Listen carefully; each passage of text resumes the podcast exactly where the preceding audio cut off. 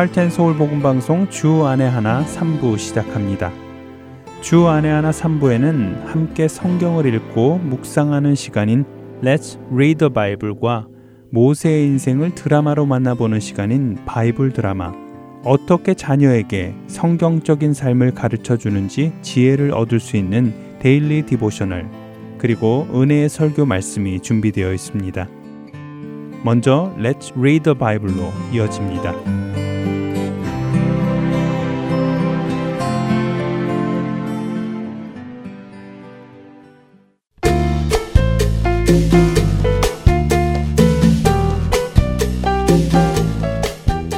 청자 여러분 안녕하세요. 레츠 리더 바이블 진행의 함혜진입니다. 온유한 사람은 흔히 화가 날 일에도 화를 내지 않고 평소처럼 부드러운 사람을 의미합니다. 누가 내게 싫은 소리를 해도 나에게 못된 일을 해도 화내지 않고 참고 넘기는 사람, 웃어 넘기는 사람을 온유하다고 하지요. 하지만 온유한 사람의 의미가 무조건 화를 참는 사람을 의미하는 것은 아닙니다. 누가 어떤 공격을 해도 아무 반응을 보이지 않는 사람이 온유한 사람은 아니라는 것입니다. 예수님께서는 마태복음 5장 5절에서 온유한 사람이 복이 있다고 하셨습니다. 예수님께서 말씀하신 온유한 사람은 어떤 일에도 화를 내지 않고 늘 웃기만 하는 사람을 의미하는 것이 아니라 자신의 감정이나 생각을 따라 행동하지 않고 하나님의 말씀을 따라 생각하고 행동하는 사람을 뜻하는 것입니다.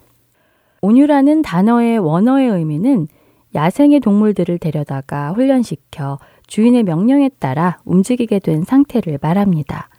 여러분들도 TV에서 로데오 경기를 보셨지요? 아직 사람을 태우는 훈련이 되지 않은 말이나 소의 등에 사람이 올라타고 누가 오래 버티는가 하는 경기이지요. 이처럼 훈련되지 않은 말이나 소는 자신의 등에 탄 사람을 떼어내기 위해 펄쩍펄쩍 뜁니다. 그리고 이리저리 몸을 흔들며 등에 탄 사람을 떼어내려 하지요. 하지만 이런 말과 소도 주인이 지속적으로 훈련하여 주인의 말을 잘 듣게 되면 그 주인을 태우고 주인이 원하는 곳으로 갈 수 있는 말과 소가 됩니다.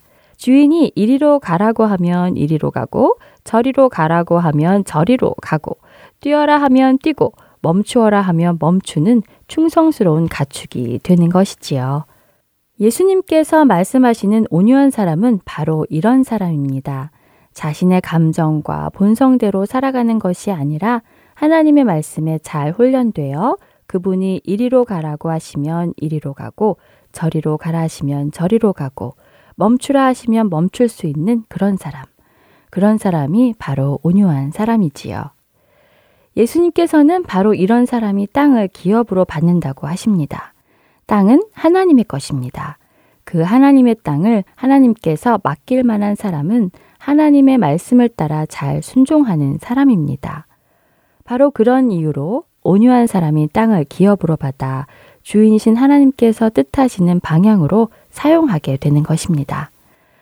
우리 모두가 자신의 감정과 생각과 기분에 따라 생각하고 행동하지 않고 예수님의 말씀에 따라 생각하고 행동하는 온유한 사람이 되기를 소원합니다.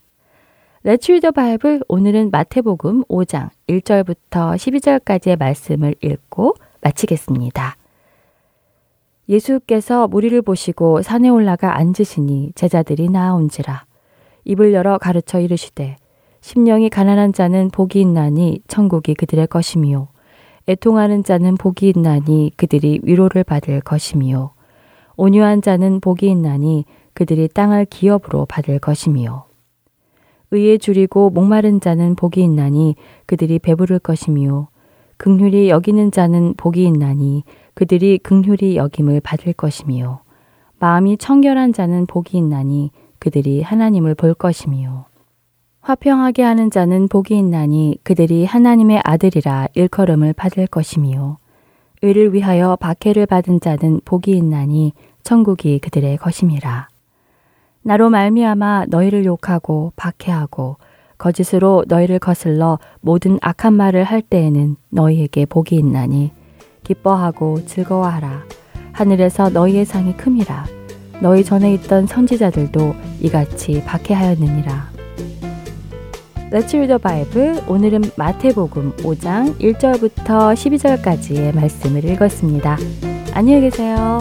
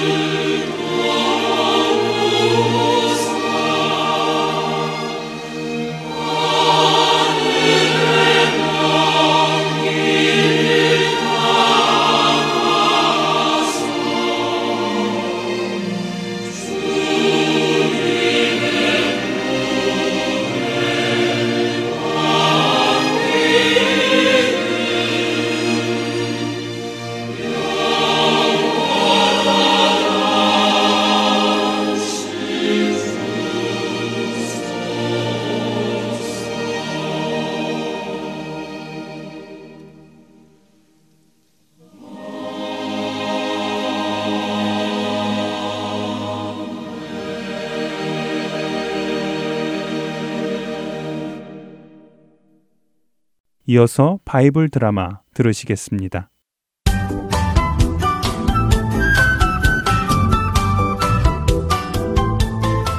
애청자 여러분 안녕하세요.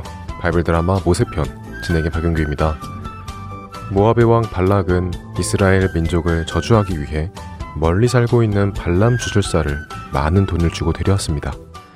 그러나 발람 주술사는 발락 왕의 기대처럼 이스라엘을 저주할 수 없었습니다. 이스라엘은 하나님께서 택하신 복을 받은 민족이었기 때문에 어느 누구도 저주할 수 없었지요. 발람 주술사는 이스라엘을 향해 저주가 아닌 축복만을 할 수 있었습니다. 그런 발람 주술사에게 발락 왕은 화가 났죠. 화가 난 발락 왕에게 발람 주술사는 다른 방법이 있다고 조심히 말했습니다. 다, 다, 다른 방법? 아니 다른 방법이 무엇이요? 발락 왕이시여, 노여움을 풀고 제 말을 잘 들으시기 바랍니다. 이 이스라엘 민족은 여호와 하나님이 선택하여 복을 주기로 하셨기 때문에 어느 누구도 그들을 향해 저주를 내릴 수 없습니다. 오히려 저주를 내리려고 하는 사람이 여호와 하나님으로부터 저주를 받게 되어 있지요. 어, 어, 아니 그, 그, 그럼 내가 여호와 신에게 저주를 받을 수도 있단 말이요. 그렇습니다. 그러니 이스라엘을 저주하려는 생각을 거두시길 바랍니다. 대신 제가 좋은 방법을 알려드리지요. 여호와 하나님 때문에 이스라엘을 저주할 수 있는 자가 하나도 없으니 반대로 여호와 하나님이 이스라엘을 저주하도록 하는 것입니다. 여호와 신이 이스라엘을 저주하도록 한다고. 아니 이것 보시오 발람 주술사. 그게 어떻게 가능하다는 것이요? 당신이 이스라엘을 저주하려 해도 여호와 신이 막는다면서 어떻게 그 신이 이스라엘을 저주하도록 할 수 있다는 것이요? 그래서 방법이 있다고 말씀을 드리는 것이 아닙니까? 잘 들어보시기 바랍니다. 이스라엘의 신은 거룩한 것을 좋아하는 신입니다. 그래서 저 이스라엘을 선택해서 거룩한 백성으로 만들기 원하시지요. 바로 그 점을 이용하는 것입니다.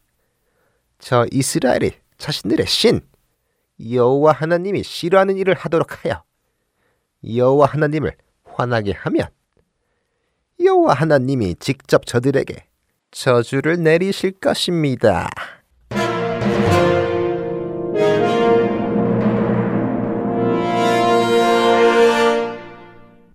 오, 그런 방법이 있었군. 발람 주술사, 당신은 정말 대단한 사람이요. 자, 그러면 이스라엘 백성으로 어떻게 하도록 만들어야 그들의 신이 화가 날지를 알려주시오. 내가 당장 그렇게 하리이다.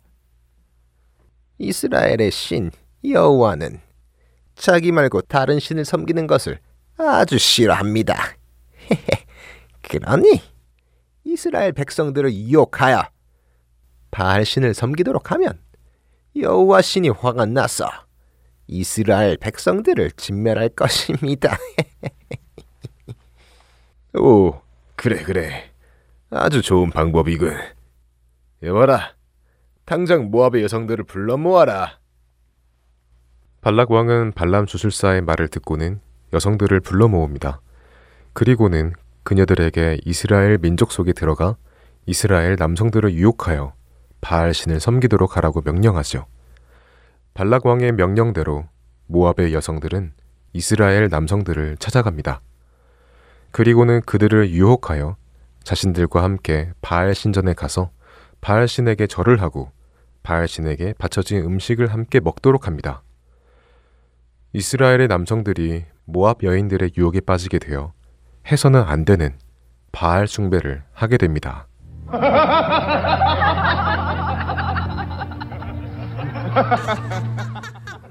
발람 주술사의 말대로 이스라엘의 음행은 하나님께서 보시기에 악한 것이었습니다. 이스라엘이 이렇게 하나님을 떠나 다른 신을 섬기자 하나님께서는 진노하셨습니다. 그리고는 하나님께서 이스라엘 백성들 안에 전염병을 보내어 사람들을 죽게 하십니다. 이뿐만이 아니었습니다. 하나님께서는 모세를 불러 말씀하셨습니다. 모세야, 너는 이스라엘 백성들이 이 악한 일을 하도록 앞장선 지도자들을 잡아다가 내 앞에서 목을 메어 죽이도록 하여라. 그렇게 하지 않으면 나의 진노가 그치지 않을 것이다.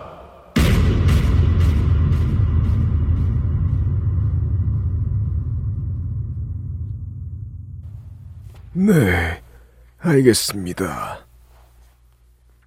모세는 즉시 재판관들을 불러서 바알에게 절을 한 사람들을 골라내어 처형시키라고 지시했습니다.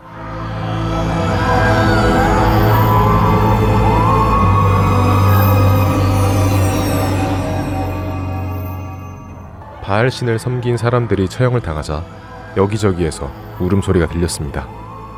그런데 그렇게 모든 사람들이 슬퍼하고 있는 때에 한 이스라엘 남성이 미디안 여성을 데리고 웃으며 자신의 장막 안으로 들어가는 것이 보였습니다.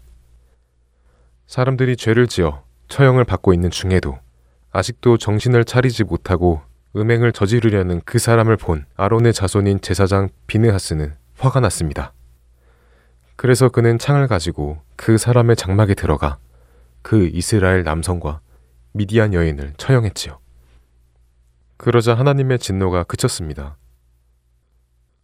모세야, 비느하스가 나의 아픈 마음을 잘 이해하여 나의 심정으로 나아가 이스라엘 자손을 심판하였기에 내가 이스라엘 남성 전부를 죽이려던 뜻을 거두기로 하였다.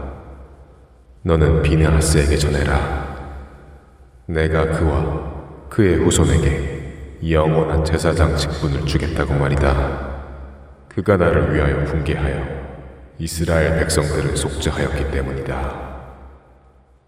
하나님의 말씀처럼 비느하스가 거룩한 분노를 내었기에 하나님께서 이스라엘 백성에게 내리시려는 진노를 멈추셨습니다. 우리는 이 일을 통해 한 사람의 의로움이 한 민족을 살릴 수도 있다는 귀한 교훈을 얻게 됩니다. 바이블 드라마 다음 시간에 뵙겠습니다. 안녕히 계세요.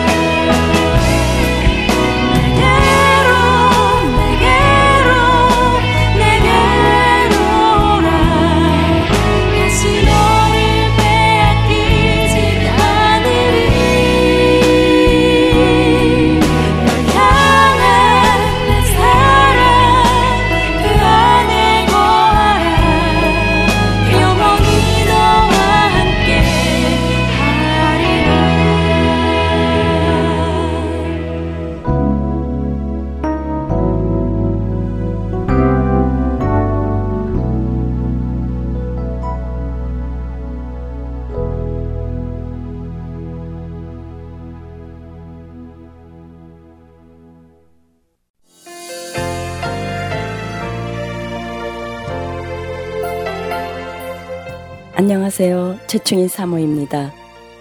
믿지 않는 자에게 복음을 믿는 자에게는 영적 성장을 위하여 매주 예수 그리스도의 복음을 CD에 담아 전하는 하트앤서울 복음 방송 이 귀한 사역에 여러분의 동역이 필요합니다.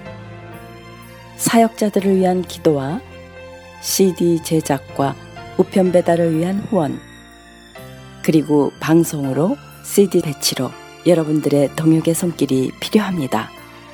영혼을 살리고 세우는 이 귀한 사역을 함께 해주세요.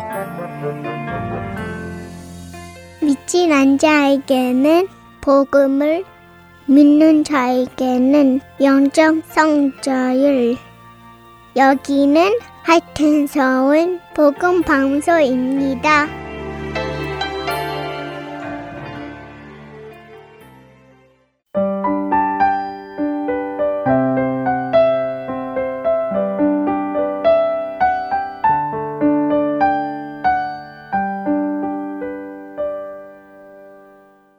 계속해서 Daily Devotional 보내드립니다.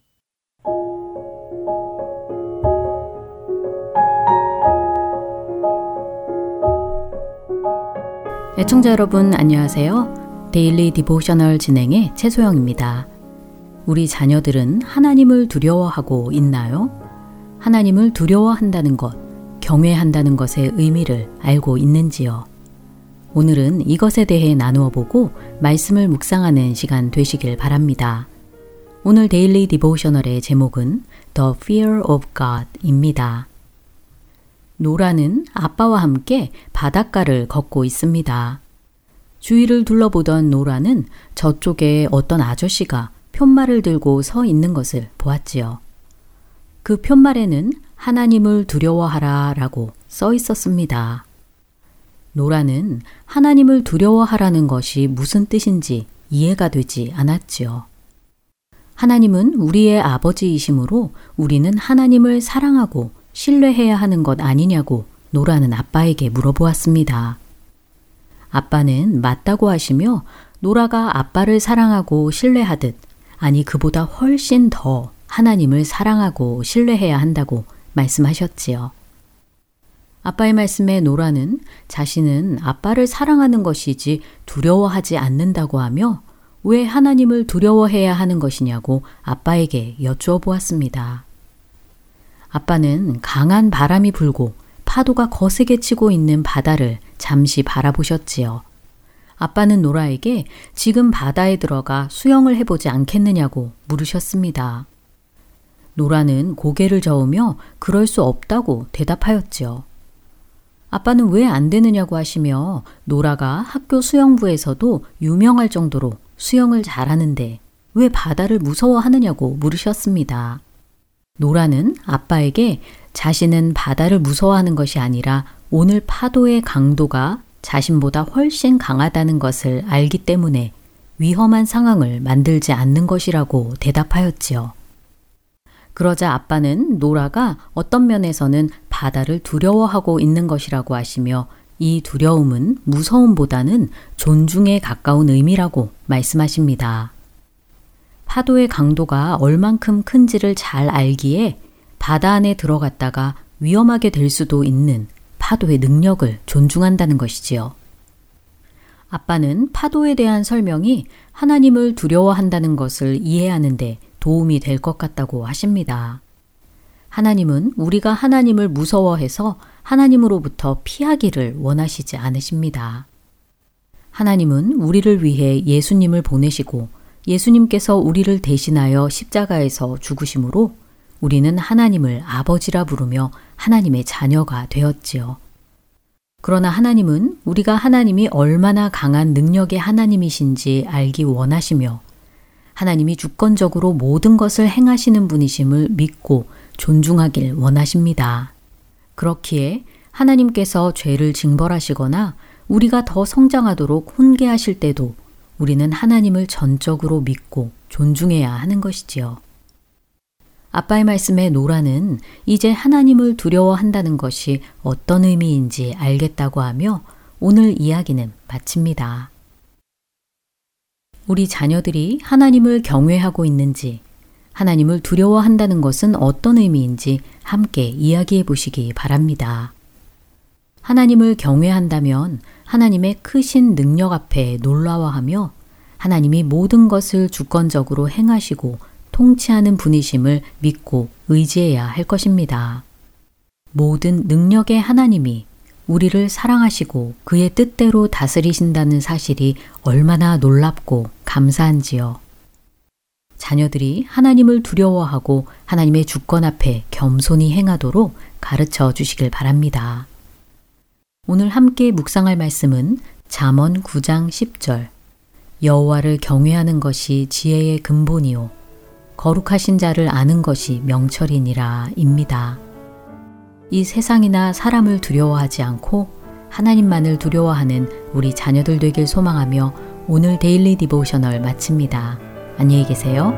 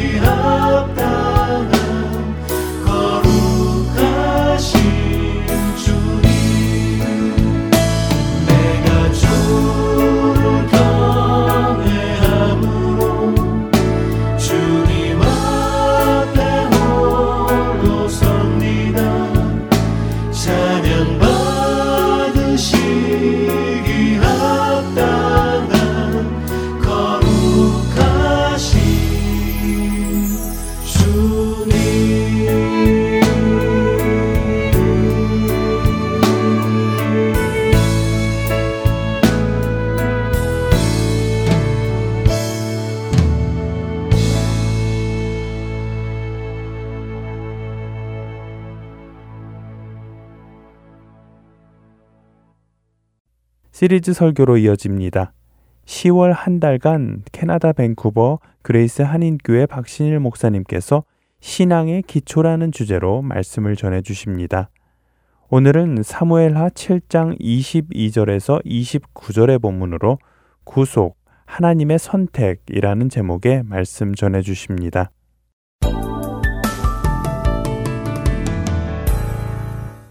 구약 성경에 흐르고 있는 변함없는 이야기가 있습니다. 하나님이 이스라엘을 자기 백성으로 삼으시고 하나님은 그들의 하나님이 되어 주셨다는 것. 이것이 구약 성경에 반복됩니다. 이것은 그냥 나온 얘기가 아니라 하나님이 이 인류를 구원해 가시기 위한 하나님의 구속의 약속 가운데서 이루어져 가는 하나님의 계획에서 지금 나오고 있는 이야기입니다. 우리는 지금 계속해서 성경이 무엇을 말하고 있는가를 우리 자녀들과 함께 말씀을 나누고 있는 중입니다. 성경을 펼치면 창조가 시작되고 그 다음 이야기는 타락입니다. 죄로 타락해서 하나님의 심판의 대상이 된 우리들을 하나님은 버리지 않기로 결정하시고 우리를 구원해 가시는 이야기를 시작하셨다. 이것이 성경 전체의 한 이야기입니다. 이 구속의 시작은 하나님은 한 사람 아브라함을 선택하는 것부터 출발합니다. 한 사람을 택하시고 한 민족을 이루시고 한 나라를 이루셔서 한 사람과 이 민족과 이 나라가 하나님이 아담에게 주셨던 노아에게 주셨던 생육하고 번성하여 땅에 충만하라는 하나님을 알게 하는 이 모든 목적을 이 민족이 이루도록 하시는 겁니다. 이걸 부탁하는 겁니다. 창세기의 모든 초점은 아브라함과 그의 후손 이삭, 야곱, 요셉에게 달려 있는 겁니다. 그 이야기의 창세기는 다 초점을 맞추고 있습니다. 이 사람들을 우리는 족장이라고 부릅니다. 그럼에도 불구하고 창세기 12장부터 펼쳐진 25장까지의 여정, 아브라함의 여정은요.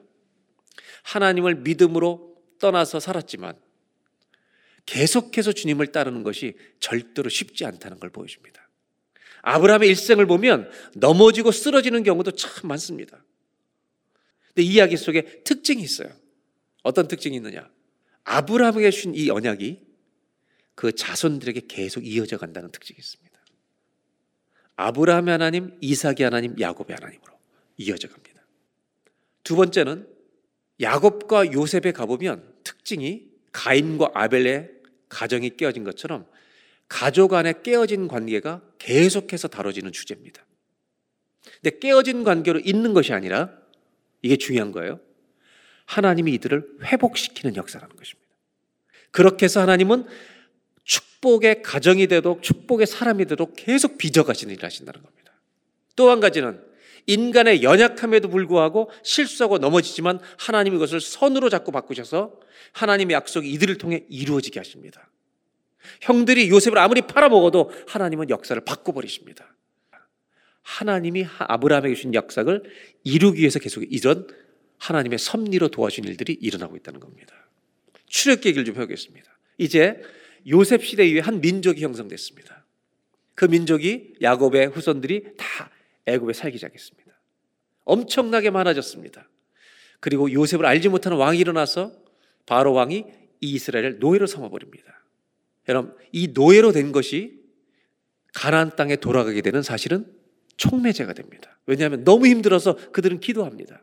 부르짖습니다. 그랬더니 하나님이 출애굽기에 뭐라고 말씀하시냐면 이 장에 하나님이 아브라함에게 하신 언약을 기억하시고 그들을 구출할 계획을 세우십니다. 그리고 모세를 부르시는 겁니다. 우리가 잘 아는 대로 모세를 호렙산에서 만나시더니 이 백성을 이끌고 나가라는 겁니다. 인간의 부족함, 인간의 죄 때문에 하나님의 목적이 방해를 받을 수 있지만 멈출 수는 없습니다. 결국 모세는 이 명령을 받고 바로왕에 갑니다. 바로왕에 가서 모세가 요청합니다. 여호와께 우리는 하나님 믿는 사람들인데 여호와께 절기를 지킬 수 있도록 우리를 내보내 달라는 겁니다. 바로왕은요 비웃습니다. 노예가 니네를 뭐하는 정신 차려 똑바로 정신 차려. 여호와가 누군데 내가 너를 내보내느냐? 나는 여호와를 알지 못한다. 바로 왕이 노를 합니다. 어떻게 건지십니까? 열 번째 재앙으로 어린 양의 피를 발라 소유하십니다. 희생을 치르고 건져내십니다. 그럼 출애굽께서 하나님은 뭘 주시느냐? 율법과 성막을 주십니다. 율법은 하나님의 백성들답게 빛의 민족으로 살려면 너희들이 살아야 될 삶의 지침서를 주는 게 율법입니다. 율법은 이렇게 살면 빛이 될 거야. 잘 살아봐 주신 겁니다. 성막은 내가 너희들과 함께 거할 거니까 잘 지어라 부탁하신 겁니다. 하나님을 기억하며 살아갈 수 있게. 그런데요, 출애굽기에 3분의 1의 분량이 40장 중에 3분의 1의 분량이 성막 짓는 얘기입니다. 더 우리에게 힘든 건 뭐냐면 성막에 너무너무 디테일한 내용을 거기다 다 적어놨다는 겁니다. 지루한 부분이 나오고 있다는 것입니다. 왜 그렇게 하나님은 성막에 대해서 자세하게 기록을 하셨을까? 중요한 이유가 있습니다. 하나님의 백성답게 살려면 성막에서 예배하는 것, 하나님을 예배하는 것이 신앙생활의 전부라고 할 만큼 중요한 것이기 때문에. 질서가 무너져 있는 세상에서 성막에 들어오면 하나님의 질서가 지켜지는 것이기 때문에. 그러나 더 중요한 이유가 있습니다. 이스라엘 백성들은 뭘 짓던 사람인지 아세요? 바로의 왕궁을 진 거예요. 내가 원하지 않는데 억지로 그 왕궁을 진 거예요. 이 사람들을 구속해서 지금 뭘 짓게 하시는지 아세요? 출애굽기에? 왜 성막을 이렇게 자세히 기록하는지 아세요? 구속이 뭐냐 이거예요. 세상의 왕국을 짓던 너희들이 하나님의 영광스러운 성전을 짓는 사람으로 바뀌어진 것이 구원이라는 것이에요. 거듭난 사람들은 하나님 나라 킹덤 빌더가 돼야 돼요. 구원은 우리를 하나님의 나라를 짓는데 세상의 왕국을 짓는 사람이 아니라 하나님의 나라를 짓는 일에 기꺼이 자원하는 심령으로 동참하는 사람으로 바꿔버리는 것. 이것이 구원이에요. 여러분 상상해 보세요. 성막을 짓고 주님이 이제 이스라엘 백성들하고 같이 살아요. 임재가 있잖아요. 근데 죄 짓고 있는 그 사람들과 매일 보는 것이 주님이 기쁘셨을까 힘드셨을까 생각해 봐요. 레위기는 뭐예요? 죄인들이 주 옆에 용서를 받을 수 있는 제사를 가르쳐 주신 것이죠. 그리고 제사를 드린 사람은 정한 것과 부정한 것을 구별해서 구별이라는 걸 가르쳐 주세요. 심지어 하나님의 성막에 이방인은 못 들어와요. 유대인만 뜰에 들어가요. 그리고 성소 안에는 제사장만 들어가요. 여러분 제사장, 유대인, 이방인을 구별한 것은 레이시즘 인종차별이 아니에요. 이 구별을 통해서 뭘 가르쳐 주는지 아세요? 하나님의 백성으로 부름받은 사람은 구별된 삶이 필요하다는 것을 계속해서 가르쳐 주는 거예요. 그리고 나서 이스라엘 백성들이 가나안 땅에 가는 여행 이것이 민숙이에요. 약속의 땅을 향해 가요. 그런데 38년 넘게를 방황하는 거예요. 왜? 우리의 죄악 때문에.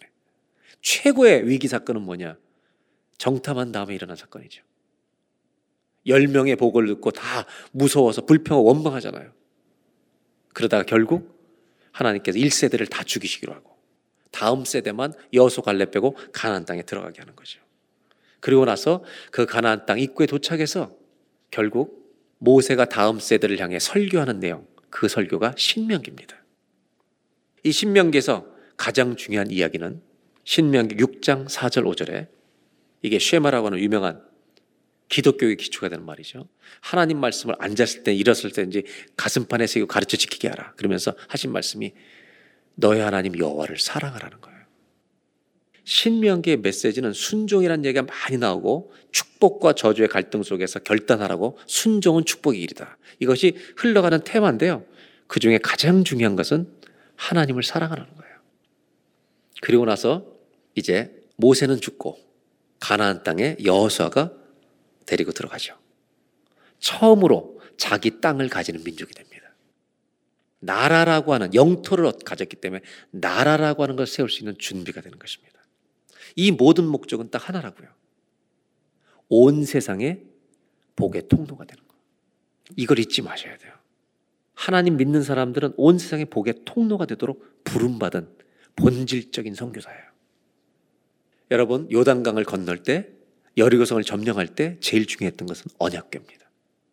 언약궤가 인도해서 이 모든 것이 일어납니다. 결국 하나님이 주도하신다는 걸 보여줍니다. 우리는 아브라함부터 모세를 거쳐 여호서까지 왔습니다. 그러면 이렇게 하나님이 이스라엘 민족을 택하셨는데 이제 사사 시대, 사사기는 무엇을 얘기하는 책인가? 여호수아 이후 가나안 땅에 정착한 다음에 이스라엘 백성들은요 가나안 민족을 다 내보내야 했는데 그들은 데리고 살기 시작하면서 문제가 일어나기 시작합니다. 왜냐하면 여호수아의 다음 세대가 일어나면서 점점 하나님을 잊어버리기 시작한 것입니다. 사사 시대는 한마디로 말하면 어떤 내용이냐면 이스라엘 민족이 모든 민족에게 빛이 되고 복이 되는데 실패했다는 이야기를 기록한 적입니다. 사사기는 독특한 구조를 갖고 있습니다. 자기 소견대로 내가 기준이 돼서 살겠다는 겁니다. 그래서 우상숭배를 하기 시작하고 죄를 짓기 시작하면서 이 사람들이 범죄하자 하나님은 진노하셔서 이들로 하여금 이스라엘이 다른 나라의 공격을 받아 지배에 들어가게 합니다. 그래서 고난을 통과하게 하십니다. 이 고난이 지속될 때 이스라엘 백성들은 하나님께 부르짖습니다. 부르짖으면 하나님은 사사들을 한 사람씩 세우셔서 이 이스라엘을 구원하게 하실 때 사사들이 엄청난 하나님의 능력을 힘입어서 여러분 전쟁에 승리하는 정말 초인적인 능력이 등장합니다. 그래서 이스라엘 백성들을 구원하시고 또 평안을 주십니다. 평안이 어느 정도 유지되면 또 이스라엘은 범죄합니다. 이 사이클이 계속 돌아가는 이야기가 사사기입니다. 이스라엘은 분명히 하나님의 선택을 받았습니다. 그러나 세상의 빛과 복이 되기에는 형편없이 부족하다. 이것을 보여주고 있습니다. 결국 성경이 보여주는 것은 인간의 실체입니다. 우리가 얼마나 양면적인가, 우리가 얼마나 죄에 연약한가, 이것을 계속해서 보여주고 있습니다. 사사기는요, 어둠의 책입니다. 기독교가 하나님 믿는 사람들이 세상에 무릎을 꿇게 되었다는 것이 사사기입니다. 소망이 없는 상황 속에서 소망은 누구인가? 이 질문을 일으키는 책이 사사기입니다. 그래서 사사기를 읽다 보면 어둠만 있지 않습니다. 사람들이 만들어 놓은 어둠 속에 하나님의 은혜 빗줄기들이 곳곳에 비춰지고 있습니다. 하나님의 도우심이 우리에겐 절대적으로 필요하다는 것이 사사기입니다. 더 놀라운 사실은 사사기와 함께 사사시대에 기록된 책이 하나 있는데 룻기라는 책입니다. 마치 사사시대를 해결해 주는 답이 무엇인지를 우리에게 알려주는 것처럼 룻기가 쓰여져 있습니다. 이것은 이방 여자 룻입니다. 하나님을 섬기던 이스라엘이 실패했는데 모함 여자, 하나님이 그들과 결혼도 시키지 말라고 했던 모함 여자 룻이 하나님을 믿게 되고 이스라엘 백성의 며느리가 돼서 이스라엘까지 따라오고 아무 소망이 없는데 어머니를 위해 이삭을 주러 갔다가 그의 친족, 남편 가문의 친족 보아스를 만나서 결혼하게 되는 이야기입니다. 그리고 심지어 다윗의 조상이 됩니다. 룻기는 다윗의 조상까지 언급하고 있지만 이 룻기의 족보의 마지막 부분은 마태복음에 연결되면서 그분이 예수님의 조상이 된다는 이야기까지로 연결이 됩니다. 놀라운 이야기죠. 사사기는 언약을 잊어버린 이스라엘 보여준다면 룻기는 이방 여인을 통해서 하나님의 언약이 이루어져 가고 있다는 것을 보여주고 있습니다. 사사기는 질문입니다. 누가 우리의 소망인가? 룻기는 마치 대답 같습니다. 우리의 소망은 다윗의 후손이다. 이스라엘이 하나님의 빛이 되고 모든 민족에게 복의 통로가 되려면 어떤 앞으로의 변화가 필요할 것인가? 여러분, 이스라엘에게 필요한 것은요, 좋은 지도자입니다.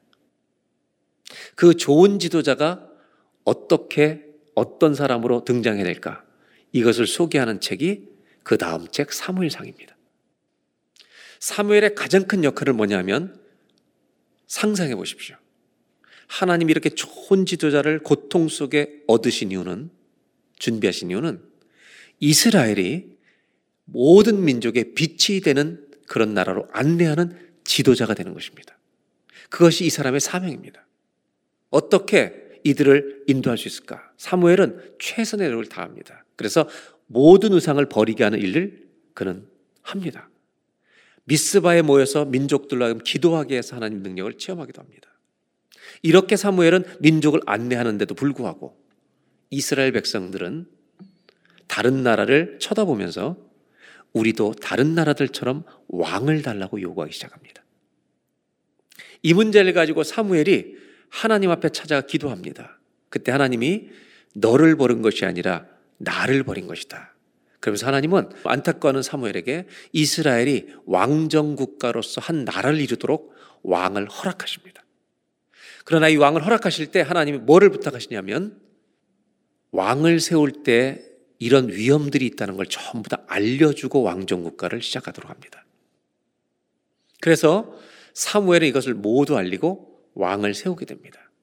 그래서 이스라엘의 처음으로 왕정 국가, 민족에서 왕정 국가의 형태를 갖췄을 때 첫 번째로 여러분 세워진 왕은 사울 왕이라는 것을 우리는 다 잘 알고 있습니다. 그러나 이스라엘의 나라가 국가가 됐을 때 다른 나라들과 차이점이 한 가지가 분명히 있었습니다. 하나님의 언약을 이루어가야 하는 나라이기 때문에 왕을 세우실 때 하나님이 한 가지 조건을 걸었습니다. 왕을 세울 때 하나님은 다른 어떤 것보다 기름을 붓게 하셨습니다. 이 기름을 부은 받은 자가 히브리어로 메시아라는 뜻입니다. 즉 왕이 되는 순간 이 왕들은 한 가지를 정확하게 알게 됩니다. 내 왕권은 누가 주신 것이다? 하나님이 주신 것이라는 걸 인정하고 이 일을 시작하는 겁니다. 그것이 기름 부음의 의미입니다. 그러나 안타깝게 이 왕들은 하나님의 왕권 아래에 있는 왕이라는 것을 잊어버리고 자기 멋대로 나라를 다스려서 이스라엘을 정말로 망하게 만드는데 1등 공신들이 되는 왕들이 너무 많았다는 것입니다. 생각해 보세요. 왕으로 기름 부음 받은 것, 여기까지는 좋은데, 하나님의 왕권 아래 있다는 것까지는 받아들였는데, 그렇게 다스리지 못하고 욕심을 따라 하는 왕들이 많아지기 때문에 이런 왕들에게 하나님의 인도하심을 따라가라고 도와줄 사람들이 필요한 것입니다. 왕들에게 가서 조언해 줄 사람이 필요한 거죠. 그러면 사무엘 상하와 열왕기 상하와 역대기 상하는 이 왕들의 이야기라면 이 왕들이 잘못된 길로 갈 때마다 똑바른 길로 갈 수 있도록 조언을 준 사람들의 이야기는 뭐냐? 바로 선지사 선지자들입니다. 우리가 아는 사울왕은 결국 하나님께 버림받습니다. 그리고 사무엘 상하서에 가장 중심 인물로 등장하는 왕은 우리가 잘 아는 다윗 왕입니다. 이세 아들이었던 다윗은 마음의 중심을 주님이 보시고 뽑았던 왕입니다. 그래서 그 다음부터 펼쳐지는 사무엘 상하, 열왕기 상하, 역대기 상하는 이 왕정 국가로서 이스라엘 어떻게 살았는가를 보여주는 순수한 역사책입니다. 이 왕정 국가 전체의 역사의 중심 인물은 다윗입니다. 왜?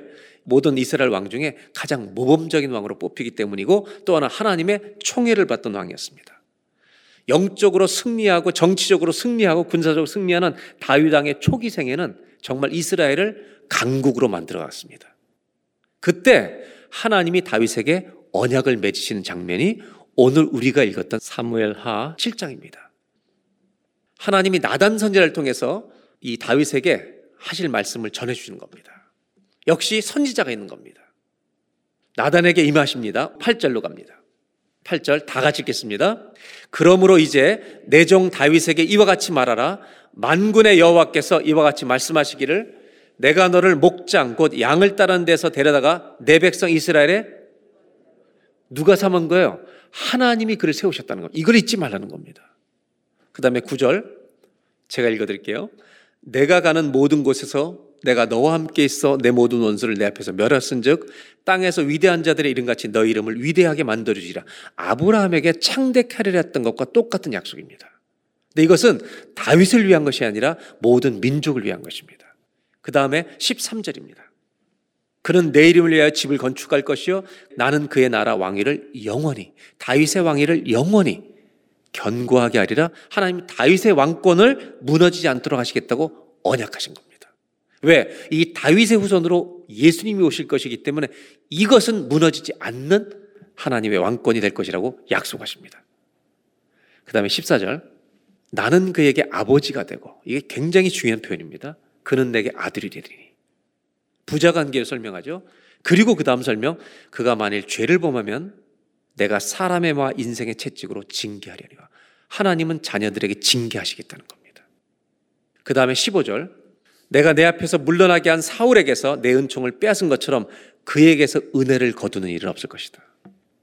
16절 내 집과 내 나라가 내 앞에서 영원히 보존되고 내 왕위가 영원히 견고하리라 하셨다라. 이렇게 하나님이 언약을 나단 선지를 통해서 주셨을 때 다윗이 했던 말이 뭔지 아세요? 18절입니다. 다윗 왕이 여 앞에 들어가 앉아서 이르되 주 여호와여 나는 누군데 내 집은 무엇이긴데 나를 여기까지 이르게 하셨나? 여러분, 우리가 하나님의 자녀답게 살 수 있는 길은 하나밖에 없어요. 은혜밖에 없습니다. 아멘. 우리의 실력으로 되는 게 아닙니다. 하나님이 평생의 은혜를 베풀어 주셔야만 살 수 있습니다. 이거를 베푸시겠다는 겁니다. 그리고 24절에 우리가 다시 읽었던 말씀을 다윗은 반복합니다. 여러분, 이스라엘엔 사명이 있다는 것입니다. 아담에게 사명이 있었고요. 아브라함에게 사명이 있었고 모세에게 사명이 있었고 이스라엘 국가의 사명이 있습니다. 그럼 뭐냐? 모든 민족의 빛이 되고 복의 통로가 되는 것입니다. 그러나 다윗도 승리의 정점을 찍은 다음 죄에 빠집니다. 왕이 죄에 빠졌을 때 하나님이 징계를 내리시지만 그것뿐만이 아니라 이 사람에게 바르게 조언해 줄 사람은 선지자밖에 없습니다. 나단 선지가 찾아가서 하나님 말씀을 전하고 다윗은 회개합니다. 이렇게 해서 다윗도 넘어졌지만 주 앞에 돌아오게 됩니다. 성경이 다윗에게 초점을 맞춘 이유가 있습니다.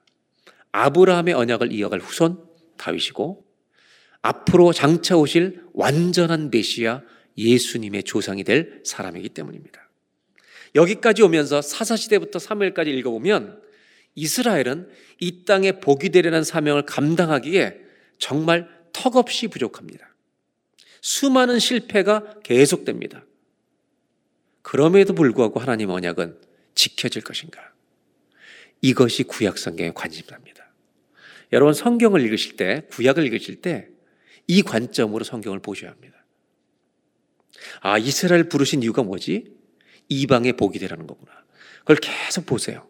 사무엘상하 열왕기상 읽어보시면 여러분 반드시 실망하실 것입니다. 안 됩니다, 이 나라는. 철저하게 실패합니다. 그렇다면 하나님은 이렇게 실패한 이스라엘을 버리실 것인가? 성경을 읽어보면요, 안 버리신다는 것입니다. 이것이 성경의 메시지입니다. 성경을 읽으면서 정말 놀라는 것이 있습니다. 이렇게 망할 놈의 나라를 끝까지 붙으신다는 것. 왕정 국가는 뭘 보여주는가? 실패를 보여줍니다. 다윗의 뒤를 이은 솔로몬, 솔로몬은요, 세 가지 단어로 정리합니다. 첫째, 성전을 짓습니다. 아버지가 짓고 싶었던 성전을 하나님은 피를 많이 흘렸으니 아들이 짓게 하십니다. 솔로몬이 짓습니다. 성전. 솔로몬의 두 번째 단어는 지혜. 모든 사람이 배우러 왔습니다. 하나님이 주셨습니다. 그 다음에 세 번째 단어, 방황입니다. 그럼 방황합니다. 이 세 가지 단어가 솔로몬의 인생입니다. 그의 영적 상태는 성전을 짓고 수많은 지혜를 사람들에게 나눠줬지만 결국 타락하고 그는 죄에 물들기 시작합니다. 하나님은 솔로몬을 징계하시기 전에 이렇게 말씀하십니다. 너의 아버지 다윗을 생각해서 너의 때 나라를 나누지 않고 네 아들 때 나라를 나누게 하겠다. 그래서 결국 솔로몬 아들 때 이스라엘은 남과 북으로 나눠집니다. 이스라엘 왕정 국가는 결국 사울, 다윗, 솔로몬까지는 통일왕국이었지만 북이스라엘, 남유다로 나눠지는 것은 솔로몬의 아들 르호보암 때입니다. 그래서 북과 남으로 나눠졌다가 북이스라엘은 아시리아에서 기원전 722년에 멸망당하고 남유다마저 587년도에 바벨론에 의해서 멸망을 당합니다. 이것이 이스라엘 왕정국가 역사입니다. 그리고 포로로 끌려갔다가 나중에 페르시아라고 하는 나라가 일어나서 이 나라를 다 통합하고 고레스 황제 칙령에 의해서 다시 올라와서 귀환을 허락해서 두 번째로 무너진 솔로몬 성전이 무너지고 두 번째로 성전을 짓는 그 성전이 스룹바벨 성전인데 이 기록이 에스라서에 기록되어 있고 이 에스라 역사서의 성전을 지을 때 성전을 짓도록 권면했던 우리가 잘 아는 학계 라고 하는 이 스가랴 이런 학계라는 이 책이 여러분 성전 건축을 독려했던 선지서라는 걸 우리가 잘 알고 있습니다. 결국 왕정 국가 시대는 열왕기 상하에는 두 종류의 사람이 등장한다는 겁니다. 첫째는 왕들의 이야기야, 둘째는 선지자들의 이야기입니다. 성경을 읽어보면 이들이 사실은 아시리아의 힘 때문에 망한 것만이 아닙니다. 이들이 망하는 가장 결정적인 원인을 성경은 말하고 있습니다. 열왕기하 17장 18절을 보겠습니다. 여호와께서 이스라엘에게 심히 놓아사 그들을 그의 앞에서 제거하시니 이들의 죄 때문에 하나님의 징계가 임한 겁니다. 오직 유다 지파에는 남은 자가 없느니라. 이스라엘이 먼저 망하죠. 그러나 여러분 18절 바로 다음 절에 그럼 유다는 온전했는가? 절대로 그렇지 않습니다. 19절을 보겠습니다. 유다도 그들의 하나님 여호와의 명령을 지키지 아니하고 이스라엘 사람들이 만든 관습을 행하였으므로 20절 여호와께서 이스라엘의 온 족속을 버리사 괴롭게 하시며 노략군의 손에 넘기시고 마침내 그의 앞에서 쫓아내시니라. 결국 남과 북 이스라엘과 유다를 다 멸망시키겠다는 하나님의 약속입니다. 그리고 23절을 보시면 하나님이 결국 누구부터 멸망시키냐? 아시리아에서 북 이스라엘부터 멸망시켰다는 이야기가 여러분 성경에 나옵니다. 이것이 오늘 성경이 보여주고 있는 이스라엘의 역사입니다. 그런데 이렇게 어두워지고 정말 죄악이 만연하는 이런 이스라엘 역사 가운데도 어둠만 있는 것은 아닙니다. 믿음의 사람들이 곳곳에 숨어 있습니다. 그래서 하나님의 은혜가 곳곳에 비추어지고 있고요. 부분적으로 막 셋강처럼 흐르고 있습니다. 그리고 실제적으로 이방 민족들에게 복이 된 사람들의 흔적들이 있습니다. 없진 않습니다. 엘리사가 나하만 장군을 살려준 이야기, 이방 민족의 복이 된 아름다운 이야기들이 곳곳에 숨어 있습니다. 그럼에도 불구하고 여러분 왕들 중에도 좋은 왕이 있었지만 이 하나님의 징계와 심판에 견디기 어려울 만큼 죄가 만연했다는 것입니다. 북이스라엘과 남유다로 결국 지내다가 이스라엘이 먼저 멸망하니까 분열 왕국에서 남유다만 반쪽만 남은 잔전 왕국으로 유지되다가 바벨론에 멸망합니다. 그 아시리아 다음에 등장한 강대국이 우리가 아는 바벨론입니다. 이 바벨론이 한참 흥하다가 바벨론을 이긴 나라가 또 있죠. 그 다음 나라가 페르시아입니다. 이 페르시아가 누구에서 또 바뀌냐면 우리가 잘 아는 헬라입니다. 알렉산더죠. 알렉산더는요, 이 북부 아프리카까지 정복을 합니다. 이게 헬라 제국입니다. 알렉산더가 죽고 네 개 왕조로 나뉘었다가 결국 로마가 통폐합을 합니다. 로마는요, 어마어마한 지역을 정복합니다. 이때 예수님이 오시는 겁니다. 그러니까 결국 이스라엘은 어마어마한 강대국 사이에 있었습니다. 하나님은 이 작은 민족을 택해서 이들이 하나님을 잘 섬길 때는 평안이 있게 하고 이들이 하나님을 오랫동안 떠나면 결국 약속의 땅까지 잃어버리게 하신 것입니다. 이것이 구약의 역사입니다. 더 안타까운 것은 남유다가 멸망할 때입니다. 남유다가 멸망하는 마지막 이야기가 11개에 나오는데 남유다의 마지막 왕이 시드기야입니다. 이 왕은 바벨론 포로를 끌려갈 때 잡혀가서 눈까지 뽑힘을 당합니다. 이스라엘 남유다 완전 멸망이고 끝입니다. 이것이 열왕기의 역사입니다. 결국 이스라엘이 끝장나는 겁니다. 근데 신기한 것은 이스라엘 나라도 잃고 다 잃어버렸는데 작은 소망 하나를 성경에 적어 놓으십니다. 그 열왕기하 25장 27절입니다. 제가 설명드릴게요. 시드기야 왕 바로 직전에 여호야긴이라는 왕이 있었습니다. 이 여호야긴은 마지막 시드기야의 조카예요. 유다의 왕 여호야긴이 사로잡혀 간 지 37년 곧 바벨론의 왕 에월 무로닥이 지귀한 원년 12월 그달 27일에 유다의 왕 여호야긴을 옥에서 내놓아 머리를 들게 하고 여러분 잡혀간 지 37년 만에 37년 뒤에 시디기야 직전에 여호야긴 왕을 끄집어내서 머리를 들게 한 다음에 그 다음에 어떤 내용이 있냐면 바벨론의 다른 분봉왕보다 훨씬 더 좋은 대접을 받게 하는 겁니다.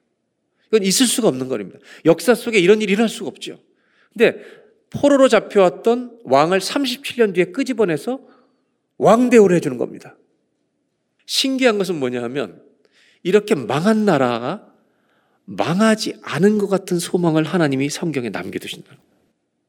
뭘 얘기하시냐면 하나님의 백성들이 아무 일도 할 수 없는 처지에 이르렀을 때 하나님은 언약을 지키시기 위해 뭔가를 행하고 계시다는 것입니다. 이스라엘의 힘으로 이스라엘이 회복되는 게 아닙니다. 하나님의 언약을 지키시기 위해서 바벨론이 끝나고 페르시아가 등장했을 때 고레스 왕이 다스리고 있을 때 그를 명령해서 이스라엘 백성들이 돌아오게 하는 포로의 기환이 시작되는 것입니다. 제가 사무엘 상하서와 열왕기 상하서 역사를 조금 설명해 드리니까 결론이 뭔지 아세요? 절망입니다. 소망이 없는 겁니다. 사람의 역사를 기록한 책에는 소망이 없다는 것입니다. 여러분, 인간의 역사엔 소망이 없습니다. 그런데 어디에 소망이 있냐면 하나님이 이들을 향해 주신 말씀의 소망이 있습니다.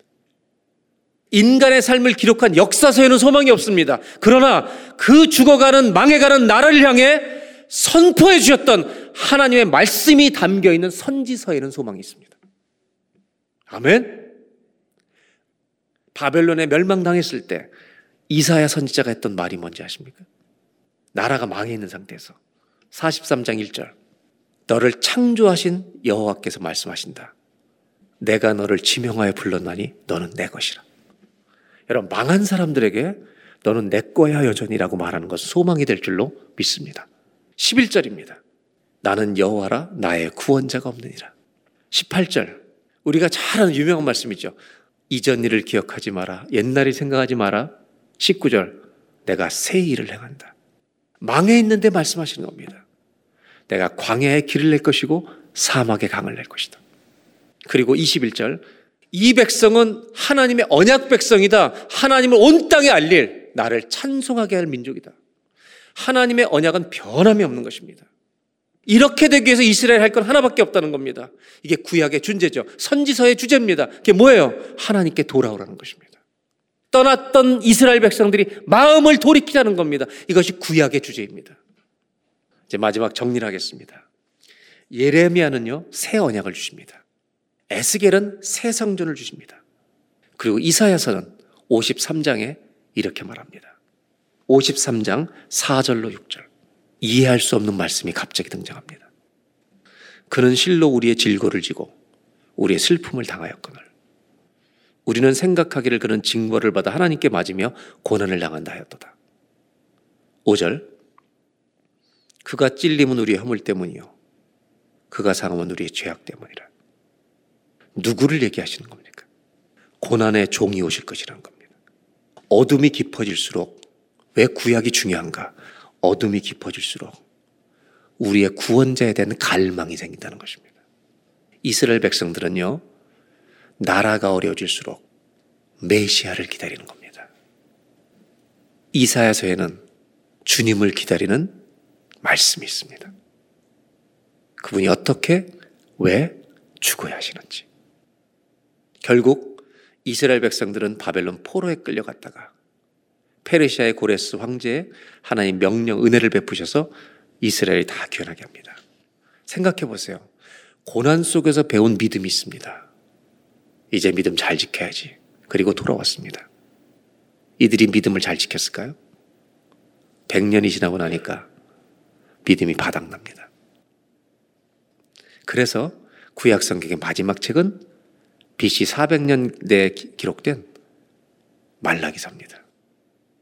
여러분 바벨론 포로의 귀환에서 주님을 잘 믿으라고 생각했던 이스라엘 백성들이 100년 후에 하나님의 또 심판의 대상이 됩니다. 하나님 뭐라고 말씀하시냐면요. 너희들 예배 드리는 거 보니까 제사 드리는 거 보니까 마음이 하나도 없다. 그리고 뭐라고 말씀하신지 아세요? 말라기에 성전문을 좀 닫아달라는 겁니다. 아무도 못 들어오게. 그렇게 예배 드린 사람 못 들어오도록 문 좀 닫아달라는 겁니다. 이게 주님의 마음입니다. 이 정도로 부패했습니다. 100년 만에. 하나님이 보고 싶지 않다는 겁니다. 이 꼴들을. 껍데기로만 신앙생활하는 것 더 이상 못 보겠다는 겁니다. 그런데 이 말라기는 언약이 계속 이어집니다. 안 보고 싶은 이스라엘 백성을 버리지 않으시고 말라기 4장 제가 한번 보겠습니다. 4절로 6절 마지막으로 보겠습니다. 너희는 내가 호렙에서 온 이스라엘 위하여 내정 모세에게 명령한 법, 곧 율례와 법도를 기억하라. 5절 여호와의 크고 두려운 날에 이르기 전에 내가 선지자 엘리야를 너에게 보내리니 여러분 엘리야가 있었어요. 또 다른 선 제2의 엘리야가 온다는 말은 이 말은 그대로 누가복음의 세례 요한입니다. 이 선지자 엘리야가 어떤 역할을 할 거냐면 6절입니다. 다 같이 한번 읽겠습니다. 그가 아버지의 마음을 자녀에게로 돌이키게 하고 자녀들의 마음을 그들의 아버지에게로 돌이키게 하리라. 돌이키지 아니하면 두렵건대 내가 와서 저주로 그 땅을 주님은요 성전문을 닫고 싶을 만큼 보기 싫은 이스라엘 민족을 버리지 않으십니다. 언약 때문에 그들을 돌이키도록 선지자를 보내시겠다는 겁니다. 죄를 향해 거침없이 살아가고 있는 이 이스라엘 백성들, 이 죄인들을 향해 끝까지 달려오시는 하나님의 사랑과 긍휼이 아니면 그들이나 우리에게는 소망이 없습니다. 주님이 오셔서 이들을 회복시키시고 우리를 살리시고 고치실 줄로 믿습니다. 구약의 결론은 무엇입니까? 한 사람, 한 민족, 한 나라에게 소망이 있다는 말입니까? 없다는 말입니까?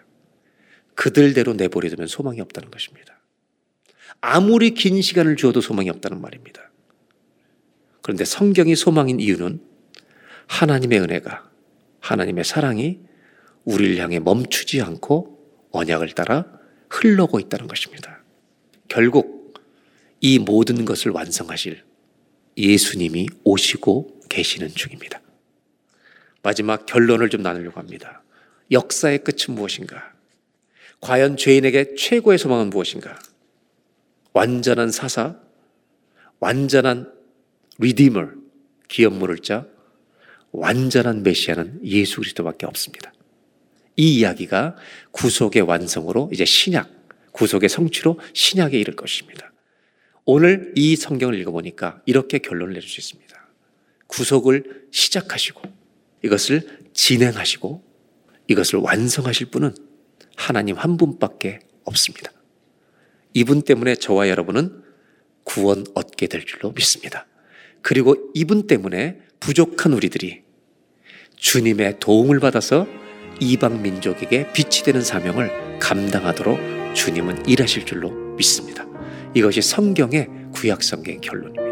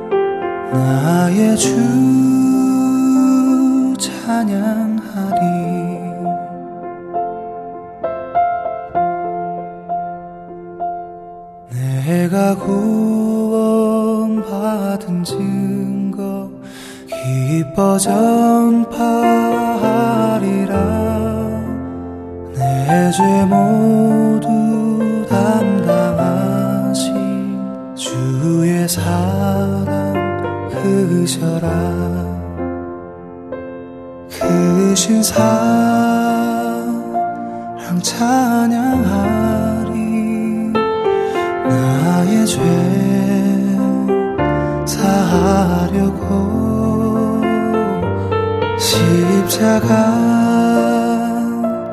돌아가신 나의 주 찬양하리.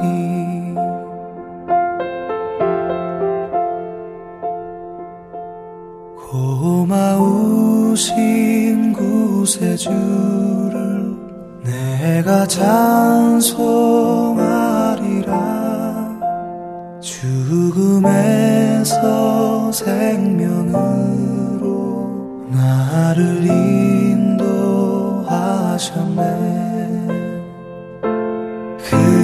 그